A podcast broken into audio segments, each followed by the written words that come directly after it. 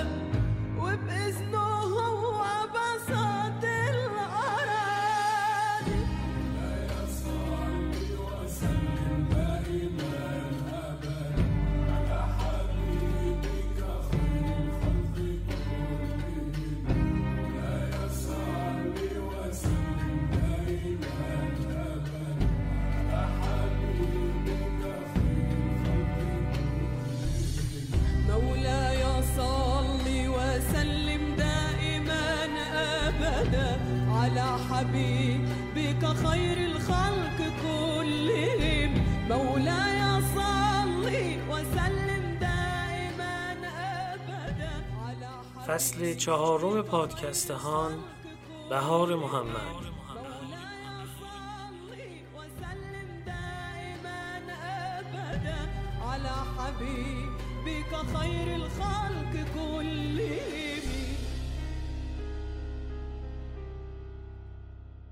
همراهان عزیزهان سلام.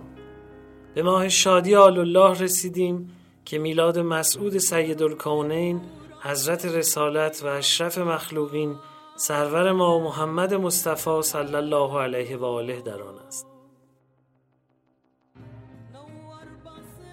میرزا جواد آقای ملکی تبریزی در کتابشون المراقبات می نویسن این ماه همون گونه که از اسمش پیداست بهار ماه هاست به جهت اینکه آثار رحمت خداوند در اون هویداست.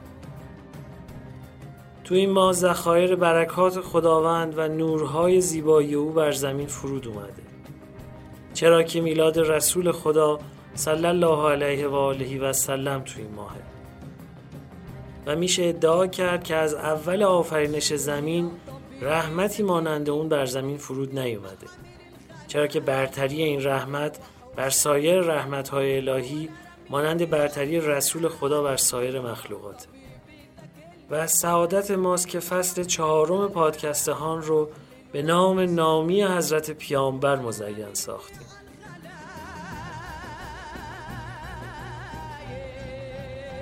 یا حبیب الله چون کائنات جمله به بوی تو زنده اند ای آفتاب سایه زما بر مدار هم.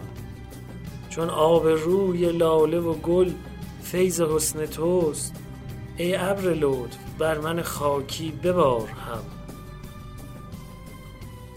از دیگر شرافت های این ماه زادروز سلطان ملت مصطفوی و برهان حجت نبوی آن میوه دل اولیا آن جگرگوشه انبیا آن ناقد علی آن وارث نبی مولانا جعفر صادق علیه السلام است. یا جعفر ابن محمد یا ابو عبدالله. در صورت و معنی که تو داری چه توان گفت؟ حسن تو ز تحسین تو بسته از زبان را.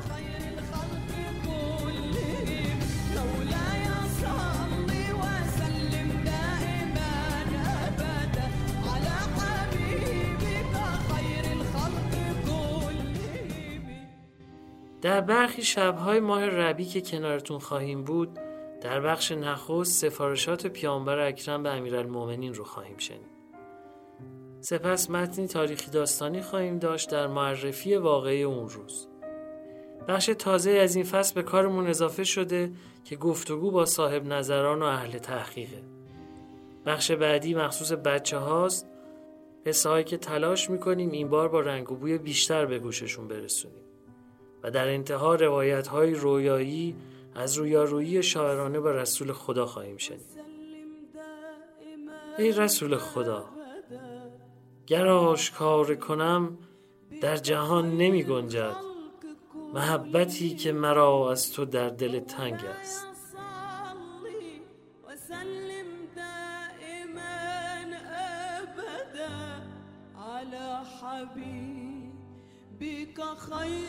الخلق كلهم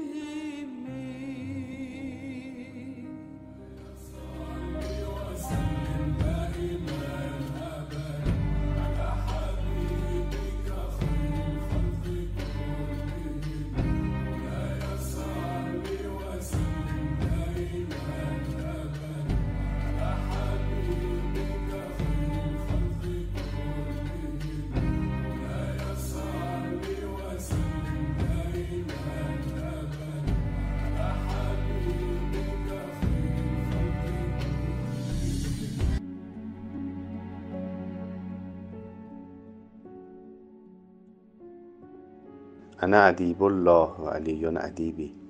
این سخن پیامبر صلوات الله و سلام علیه یک ژرفای عمیقی داره. خواهد بفرماید که ادب که مجموعه ای از بینش ها و منش ها روش ها کنش ها واکنش ها و همه اون چیزی است که هویت آدمی رو شکل میده این یک سکوی مربیگری داره یک جایگاه ساماندهی داره که پیامبر میفرماید من این جایگاه مربیگریم رو خدای متعال گرفته است و به همین خاطر پهنه وسیع رفتارها نگاهها سکوتها فریادها نشستنها برخاستنها همه اینها پرتوی است از تربیت حضرت حق. از آداب و ادبی که خدا آموخته است که قل ان صلاتی و نسکی و محیای و مماتی لله رب العالمین.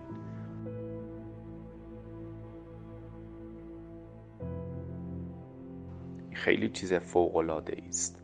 خدا تمام کمالات تمام جمالات تمام زیبایی ها رو در اوج اوج مطلق خودش دارد. اسماع جمال و جلال حق یعنی اینکه هیچ نقصی هیچ محدودیتی از ناحیه خدای متعال وجود نداره در ناحیه او وجود نداره. و منعکس کرده است این کمال رو در نهایت خودش به وجود نازنین پیامبر. لذا در قرآن فرمود انک لعلی خلق عظیم. پیامبر خلق عظیمی داره. چرا؟ چون از العلی العظیم از الاعلا از خدای متعال این خلق و این ادب رو دریافت کرده است. و پیامبر مانند خورشیدی است که ماه وجود امیرالمؤمنین رو او منور کرده و نورانی کرده. لذا هم دریافتی که پیامبر از خدای متعال بی واسطه داشته هم از طریق وحی هم از طریق عبودیت و بندگی که در نهایت و اوج خودش رسول خدا داشته تمام سر تا سر وجود پیامبر محو خدا بوده و آینه تمام قد خداست پیامبر. این تربیت الهی این ادب الهی است. لذا می‌بینیم که وقتی قلب پیامبر منعکس کننده رضای خداست تمام وجود پیامبر سرشار از محبت به مردم میشه. تمام وجود پیامبر شفقت نسبت به مردم میشه. لقد جاءکم رسول من انفسکم عزیز علیه ما عنتم حریص علیکم. این فوقلادگی این آیات رو باید از این زاویه دید و انشالله بهره مند بشیم. لذا سعدی میگه سعدی اگر عاشقی کنی یا جوانی عشق محمد بس است و آل محمد. اگر ما هم قلبمون آینه سیقل خورده ای بشود که بتواند آداب رو از پیامبر و از نفس پیامبر که امیر المؤمنین است بگیریم ما هم انشالله تربیت شده همون نگاه و همون حقیقت خواهیم بود انشالله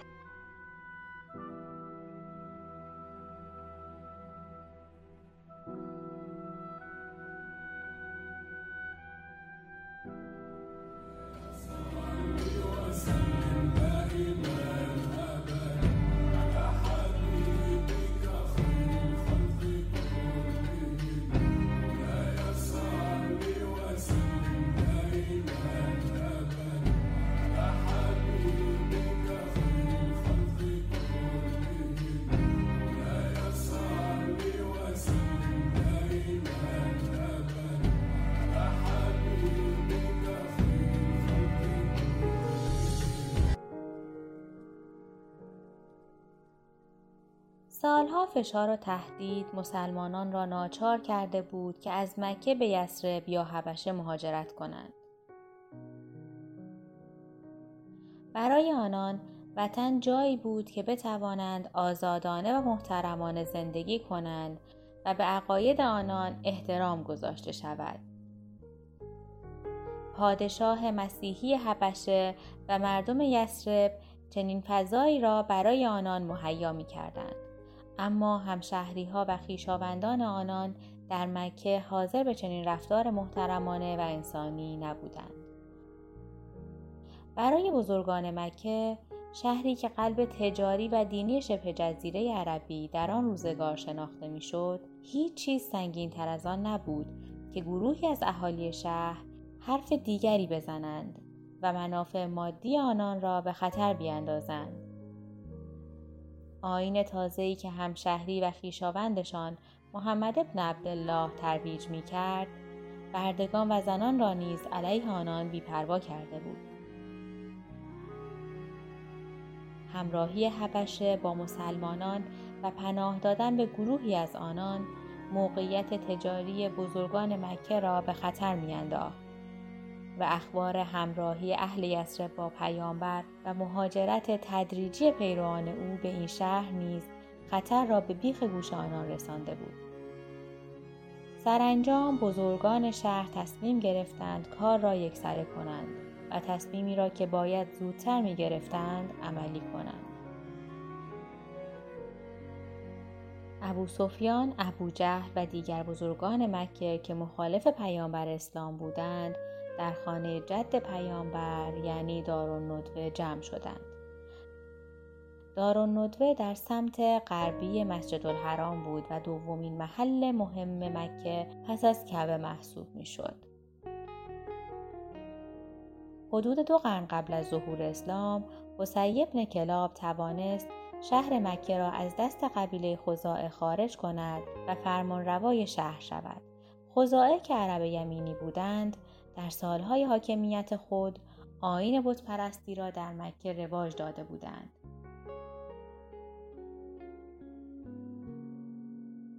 قصی توانست دوباره شهر را به اختیار فرزندان حضرت اسماعیل درآورد.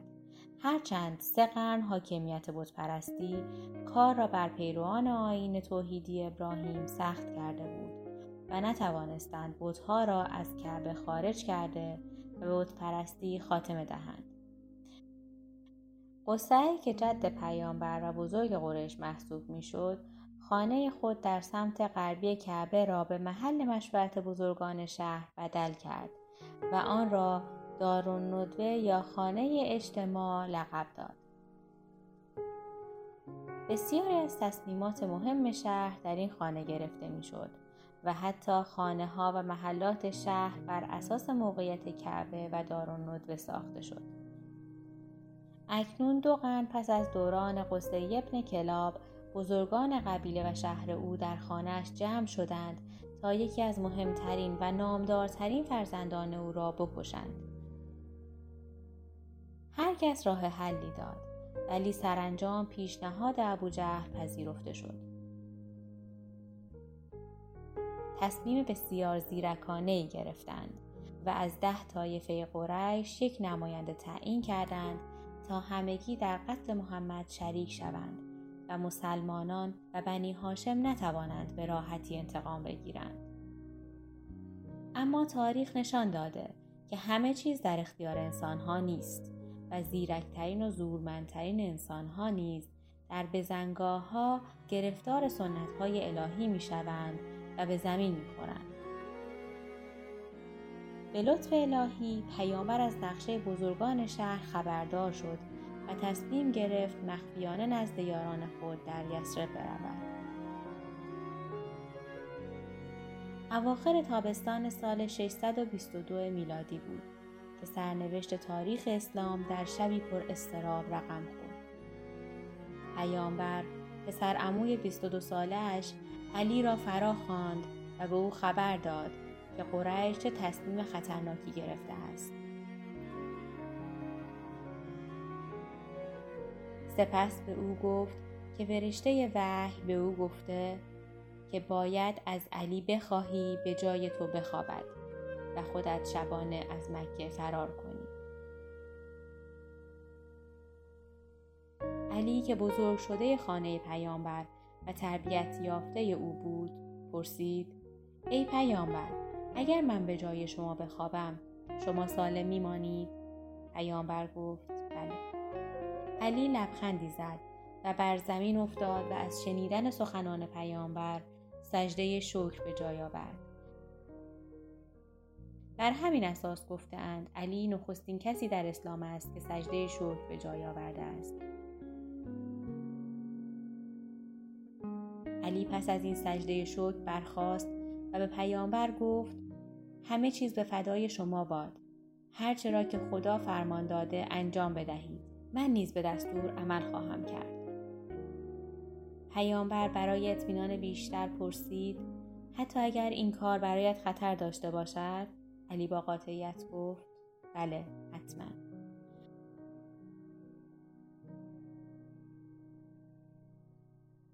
پیامبر که علاقه فراوانی به پسر اموی جوانش داشت و او را مانند پسر خود بزرگ کرده بود گریه کرد و علی را در آغوش گرفت و گفت علی صبر کن.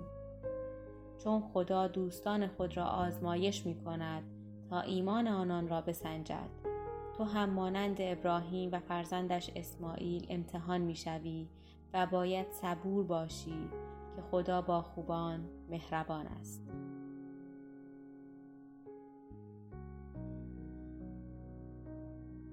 علی با شنیدن سخنان پیامبر گریست و با همدیگر وداع کردند. این فداکاری بزرگ علی آن هم در اوج جوانی تاریخ بشر را تغییر داد. خطر به نزدیکترین حد ممکن رسیده بود و هر لحظه احتمال داشت او جانش را از دست بدهد. اما او تصمیم بزرگی گرفت تا سعادت انسان را رقم بزند. نمایندگان قریش وقتی علی را در بستر پیامبر دیدند خشمگین شدند و حتی طبق برخی گزارش ها او را مورد ضرب و شتم شدید قرار داده و ساعاتی زندانی کردند و سپس به تعقیب پیامبر رفتند. اما علی یکی از بزرگترین معمولیت های الهی خود را به خوبی انجام داده بود و جان پیامبر خدا از خطر حتمی نجات یافت شبی بزرگ برای انسان رقم خورد و تاریخ بشر وارد مرحله جدیدی شد. علی جانش را با خدا معامله کرد تا خدا و پیامبرش را خوشنود سازد.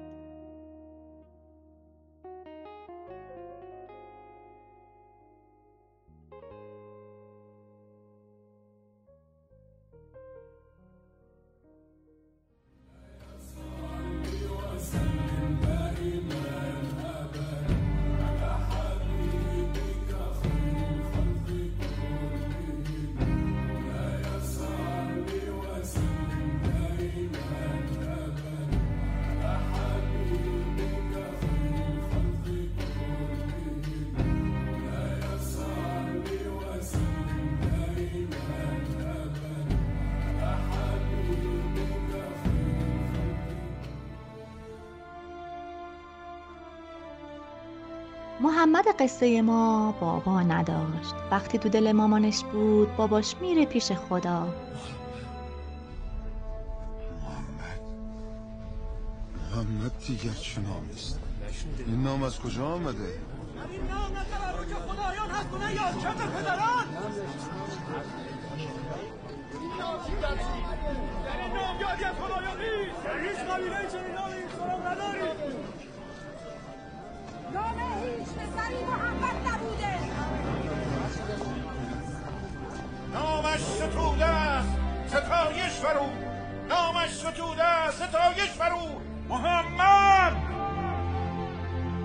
چند سال بعد مامانشم میره پیش باباش و پیش خدا.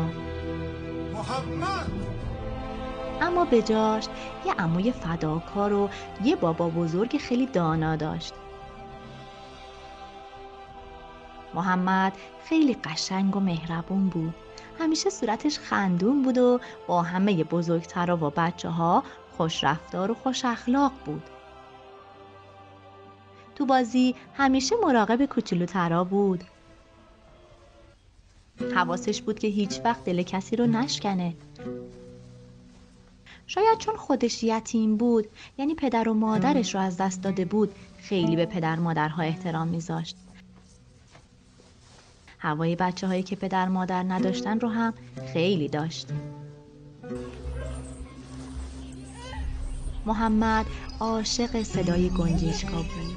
اصلا انگار زبون پرنده ها رو بلد بود و با هم حرف می زدن. هر وقت سر ظهر که هوا گرم بود توی کوچه با بچه ها بازی می کرد انگار آسمون رو سرش سایه بود.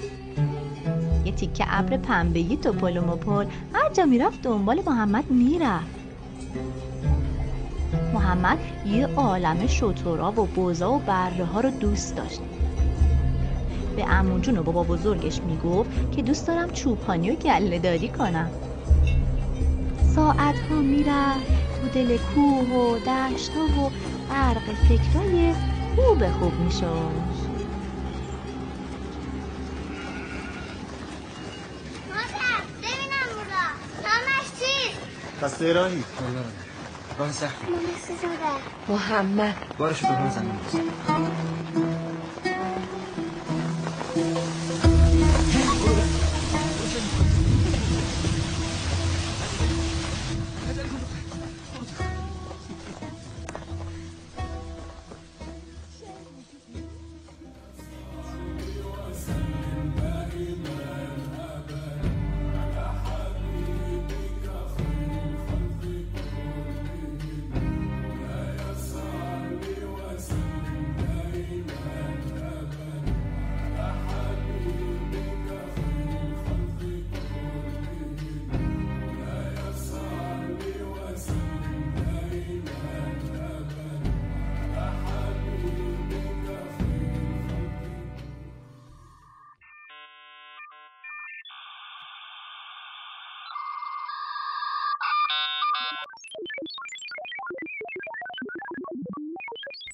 سلام می‌کنم به همه شنوندگان عزیز پادکست هان به فصل چهارم با نام بهار محمد رسیدیم. در این فصل بنا داریم که گفتگوهایی رو با اصحاب پژوهش و تحقیق پیرامون حیات شریف رسول خدا داشته باشیم.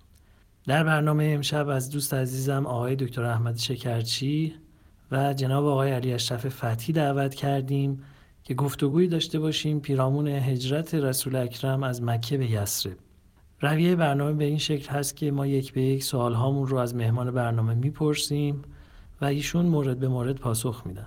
آقای شکرچی و جناب آقای فتحی سلام عرض می‌کنم خدمتتون. برای شروع می‌خواستم از آقای شکرچی سوال بپرسم. راجع به پیمانها و شکل پیمانهایی که بین قبایل عربی وجود داشته در حجاز مطالبی را عنوان بفرمایند تا برای شنونده های ما روشن بشه که پیامور به چه پشتوانه ای از مکه حرکت می‌کنن و به یسرب تشریف می‌برن؟ بسم الله الرحمن الرحیم. من سلام عرض می‌کنم خدمت جناب آقای دکتر شکرچی عزیز و همه شنوندگان محترم. سوالی که بنده از دکتر دارم درباره اساسا منطق اجتماعی و تبیین اجتماعی هجرت هست. اینکه به حال درسته پیمانی بسته شد برای توافق بین گروهی از اهل یسرب اما آیا ما می‌تونیم بگیم که این در واقع کفایت می‌کرده یا اطلاعات بیشتری وجود داشته درباره اینکه چون این هجرتی بر حال مفید واقع خواهد شد؟ و با توجه که بر حال یسرب شهر پرتنشی بوده همیشه و چه بین اوس و خزرج و چه بین در واقع اعراب مساکن اونجا با یهودیانی که خب پیش از اوس و خزرج در اونجا سکونت داشتن و همیشه این جنگ و تنش همیشه وجود داشته بین اطراف مختلف. سوال بنده این هست که به حال و توجیه اجتماعی هجرت چطور بوده از نظر شما؟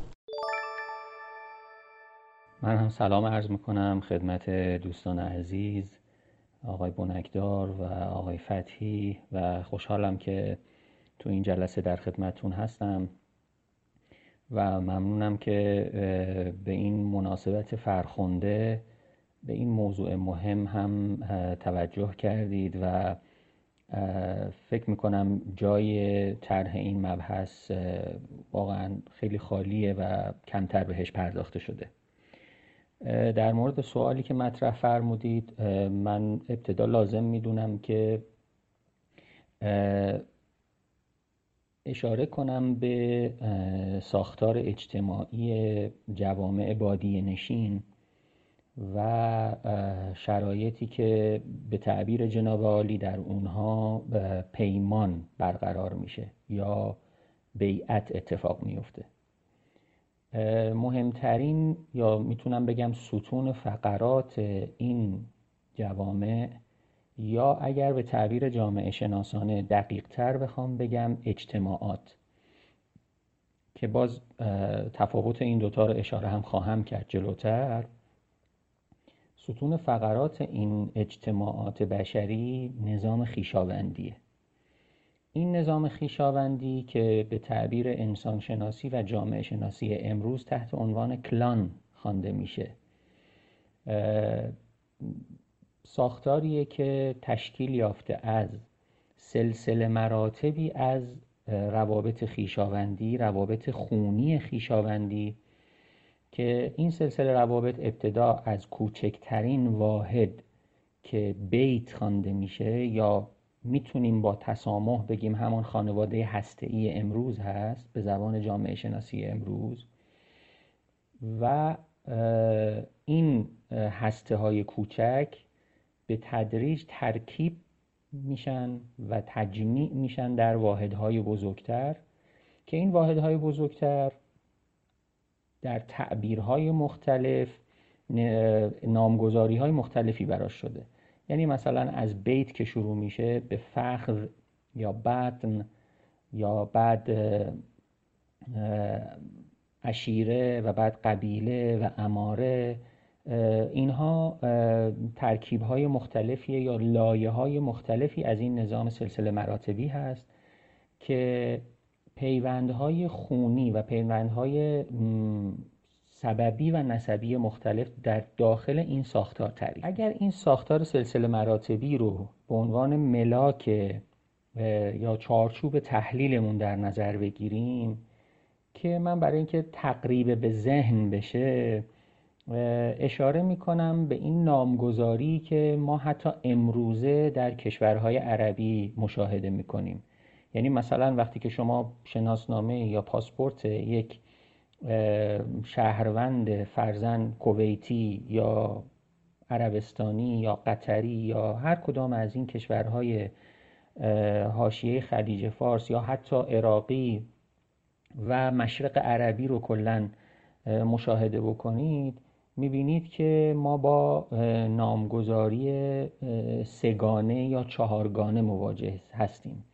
یعنی فرد اسم خودش به علاوه ابن پدرش به علاوه ابن پدر بزرگ و یا ابن جد خوانده میشه. که این اشاره به این ساختار خیشاوندی هویت اصلی فرد رو نشون میده و بعضی وقتها حتی اون نام قبیله و یا لقب قبیله هم به اون اضافه میشه. مثلا الکندی یا اسامی دیگه این نامگذاری اشاره می‌کنه به همین نظام سلسله مراتبی که چارچوب هویتی اصلی رو تشکیل میده. باز اگر امروزه شما به کشورهای عربی سفر بکنید و فرض کنید که به زبان اونها هم صحبت بکنید و اونها تشخیص ندن که شما غریبه هستین اولین سوالی که از شما می‌پرسن اینه که اعمام شما کیا هستند؟ یعنی اموهای شما یا در واقع نسب پدری شما به کجا مربوط میشه که این باز اشاره می‌کنه و اشاره داره به همین سلسله مراتب نظام خیشاوندی خب فکر می‌کنم شروع بحث از جای خوبی آغاز شد و اینکه ما بتونیم یه تصوری داشته باشیم همه ما. که رسول الله در چه جامعه ای حرکت خودشون آغاز کردن و چه سنت هایی بر اونجا حکم فرما بوده به فهم بهتر مسئله می‌تونه خیلی کمک بکنه.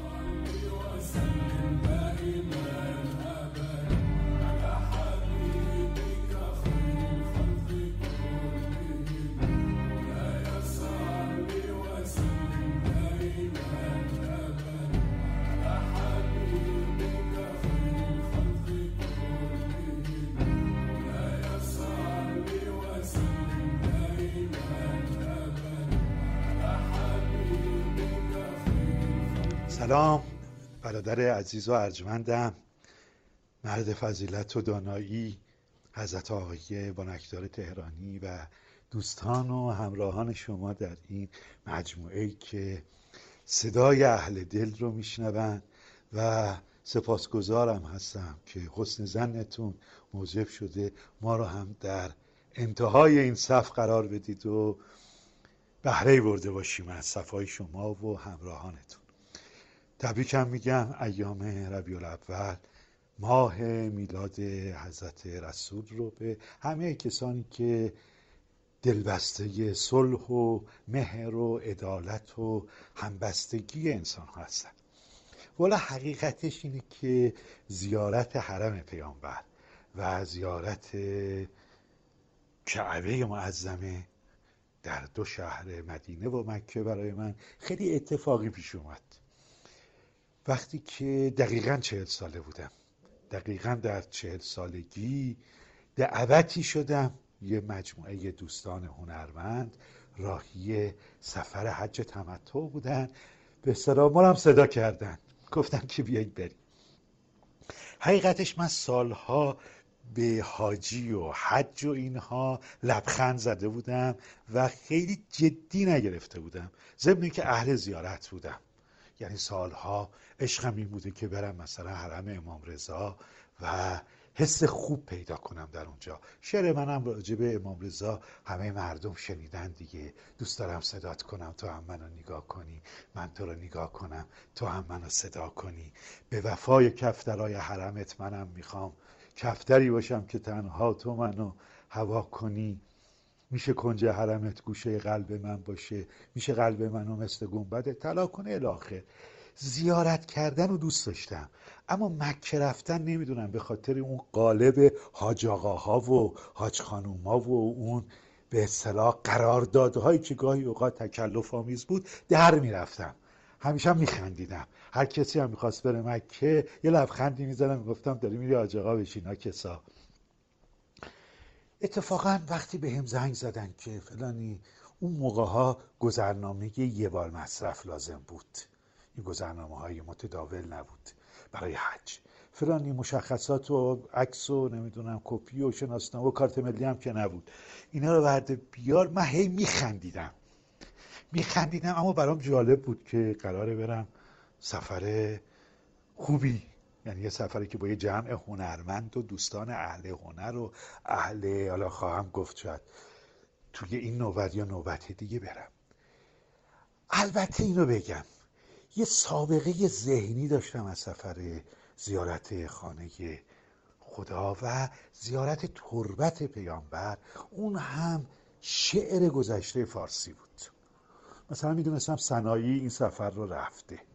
حکیم ابوالمج مجدود ابن آدم سنایی می‌دونستم ناصر خسرو قبادیانی حکیم ابو معین ناصر خسرو قبادیانی این سفر رو رفته و بارها رفته. تعجبم می‌کردم بارها این سفر رو رفته. می‌دونستم مثلا تو قرن حالا اونا قرن پنج و شیش بودن تو خود قرن شیش خاقانی این سفر رو رفته و دو بار هم رفته. از کجا رفته؟ از باکو اون ور باکو تو مسیر شروان یا شروان که ما میگیم بین باکو و گنجه بلند شده دو سفر رفته به زیارت پیامبر. قصایدش هم حفظ بودم مثلا ابیاتی قصایدش رو. مقصد اینجاست. ندای طلب اینجا شنوند. بختیان را. بختی یعنی شطور سرخ موی. بختیان را ز جرس صبحدم آوا شنوند. بعد میاد به حرم پیامبر که می‌رسه میگه النبی النبی آورند خلایق به زبان. امتی امتی از روزه غرا شنوند. مردم به پیامبر التجا می‌برن او هم میگه شما امت من هستید. بیاید پذیرای شما هستم. النبی النبی آورند خلایق به زبان. امتی امتی از روزه غرا شنوند. اینا رو خونده بودم. یه ذهنیت کلاسیک از حج داشتم. اما اینکه امروزه حج و حاج آقاها و همدیگر اینجوری صدا کنن و ولیمه بدن و اینها یه ذره برام خنده دارم بود یه ذره برام به اصطلاح باور نکردنی بود یه ذره غیر جدی بود. یادم یه روز صبح بارونی یا اواخر دیماه بود یا اوایل بهمن. من تولدم هم اواخر دیماهه یعنی روز 27 دی ماه 1339 به دنیا آمدم حالا شما ببینید اواخر دی ماه یا اوایل بهمن تو بهمن و دی بود. 1379 من اولین سفر برام جور شده. یه روز بارونی بارون شدید در فرودگاه مهرآباد می اومد. به صلاح ساچی دستمون و حرکت سوار سعودی ایرلاین بشیم و بریم. رسیدن به مدینه و رفتن به هتل خیلی هم عجله نداشتم که برم مثلا حالا زیارت. تصوری که مثلا ماها از مدینه یا مکه داشتیم خیلی عمق نداشت. یادم حتی نماز رو هم نماز مغرب و عشا رو هم در هتل خوندیم یا مثلا مغرب رو خوندیم گفتیم بریم داخل حرم پیامبر نماز عشا رو مثلا با اونها بخونیم که با یه فاصله دو سه ساعت خونده میشه. من یادم با زندگیات حسین اسکندری گوینده و مجری معروف تلویزیون هم مسیر شدیم. یعنی از هتل یه جفت پایی پوشیدیم یه شلوار راحت جین پامون یه پیراهن یه تیشرت راحت چون به هر حال اونجا فضا هوا گرم بود دیگه هنوز سر شب بود هوا گرم بود. تو هم هوا گرم تا آخر شب طبعا هوا سرد می‌شد توی اون فصل. ورود ما این چنینه که حرم پیامبر ساخته شده اون فضایی قدیم نبوده که ما تو کتاب ها خونده بودیم. ورود ما از باب جبرئیل بود یعنی از اون دری که مقابل یه ورودیه که به در اصلی بقی یعنی یک در بقی بیشتر نداره گورستان تاریخی صدر اسلام تا به امروز. وارد باب جبرئیل که شدیم وارد حرم کاملا یه انرژی دیگه به قول امروزی ها میگن موج مثبت اومد انرژی اومد. حالا این تعابیر رو ما خیلی هم اهلش نیستیم. ولی کاملا یه چیزی یک جذبه ای حالا من از تعابیر قدما استفاده کنم. یک مغناطیسی یک جذبه ای. منو با خودش برداشت کشوند و برد. شاید اون جذبه رو من تا اون روز تجربه نکرده بودم. خب حرم ائمه رفته بودم. بیش از هر جایی حرم امام رضا رفته بودم. حرم دیگر ائمه رفته بودم. حرم بزرگان دینی رفته بودم. بقای متبرکه رفته بودم. اما اولین تکانی که من خوردم اون مغناطیس و جذبه بود که من انگار کشید برد. دیگه اصلا به این که کنار من فکر نمی کردم اونجا یه معمورهایی هستن مثل همین خدام حرم ما. اون خدام حرم ما خیلی مهربونن. مثلا خدام حرم امام رضا به نظر من یکی مهربون ترین خدام ها حتی اگر اخمم بکنن مهربونن. گاهی اوقات خشونت هم دارن. شاید خشونت مردم سهرانشین باشه.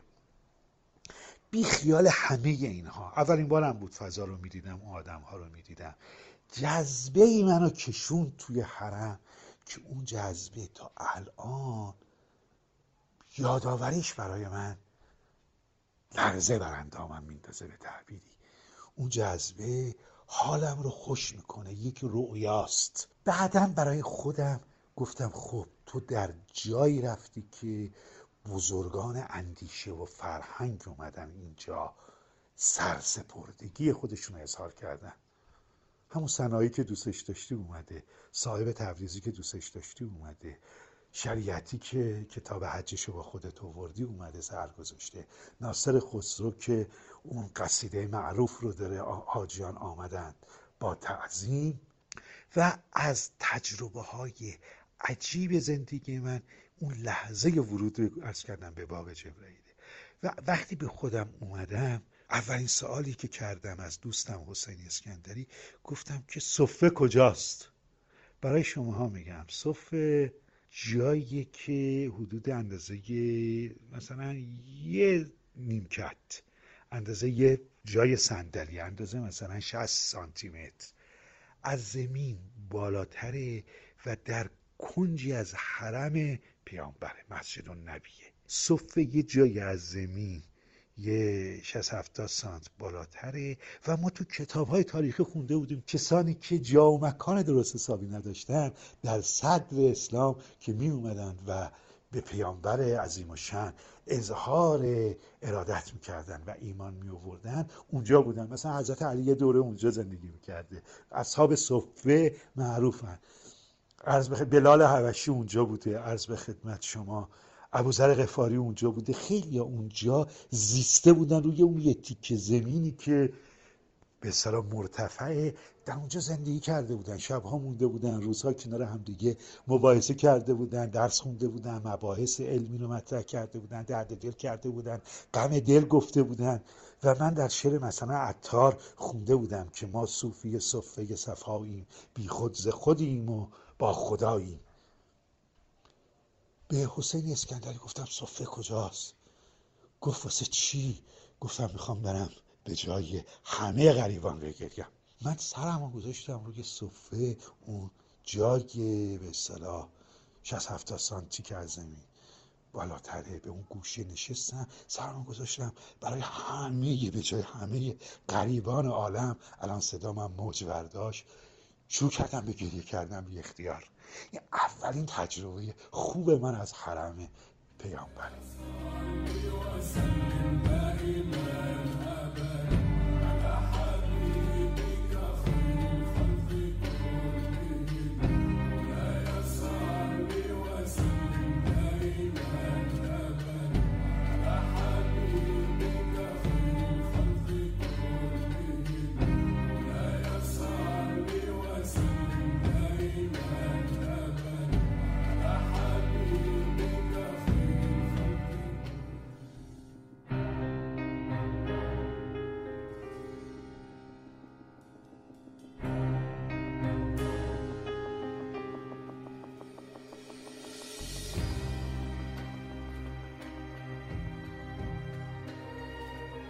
هیئت هان به برکت همراهی شما مهربانان از شب اربعین مرز یک میلیون بار شنیده شدن رو رد کرد و حالا جزو 25 پادکست پرشنونده فارسیه.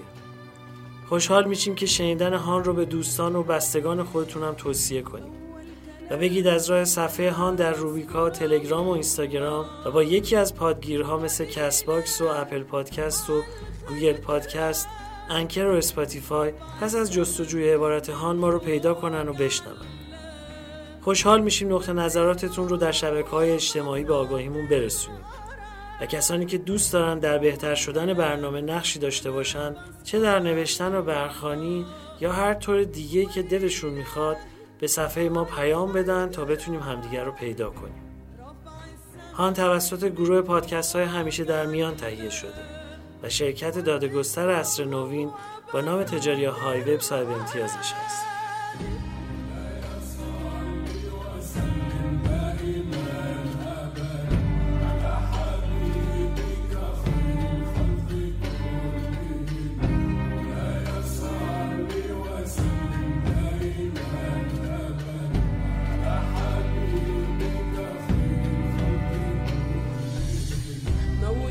در دیباچه و انجامه برنامه در نعت و منقبت رسول خدا میشنوید.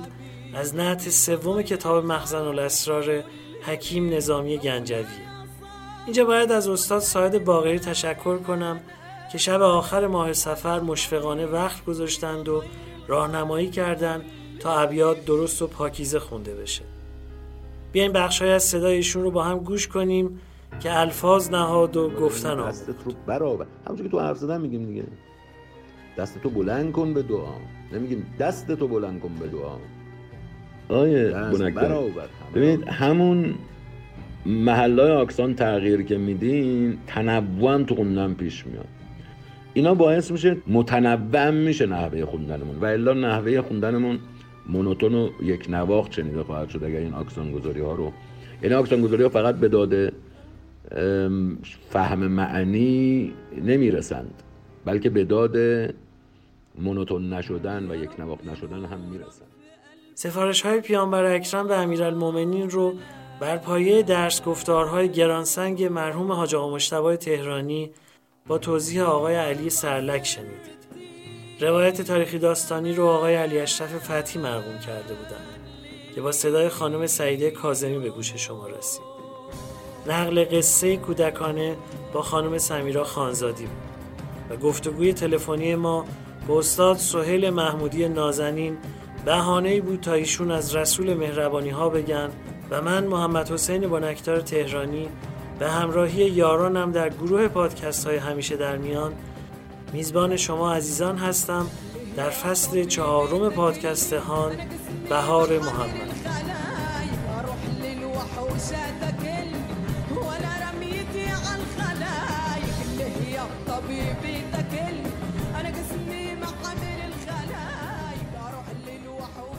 للوحوشات شهن تویی قافله تنها چراست؟ قلب تو داری علم آنجا چراست؟ پانصد و هفتاد بس ایام خواب روز بلند است به مجلس شتاب. خیز و بفرمای سرافیل را باد دمیدن دو سه قندیل را. خلوتی پرده اسرار شو ما همه خفتیم. تو بیدار شو. زافت این خانه آفت پذیر دست برآور همه را دست گیر. هرچه رضای تو به جز راست نیست با تو کسی را سر واخواست نیست. گر نظر از راه عنایت کنی جمله مهمات کفایت کنی.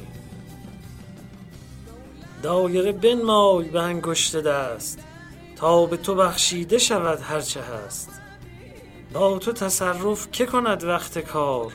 از پی آمرزش مشتی قبار از تو یکی پرده برانداختن و از دو جهان خرقه در انداختن مغز نظامی که خبرجوی توست زنده دل از غالیه بوی توست.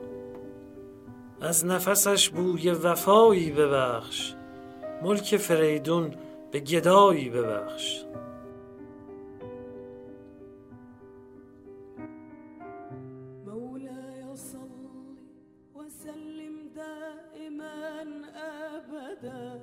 على حبيبك خير الخلق كلهم. مولاي صلي وسلم دائما ابدا على حبيبك خير الخلق كلهم.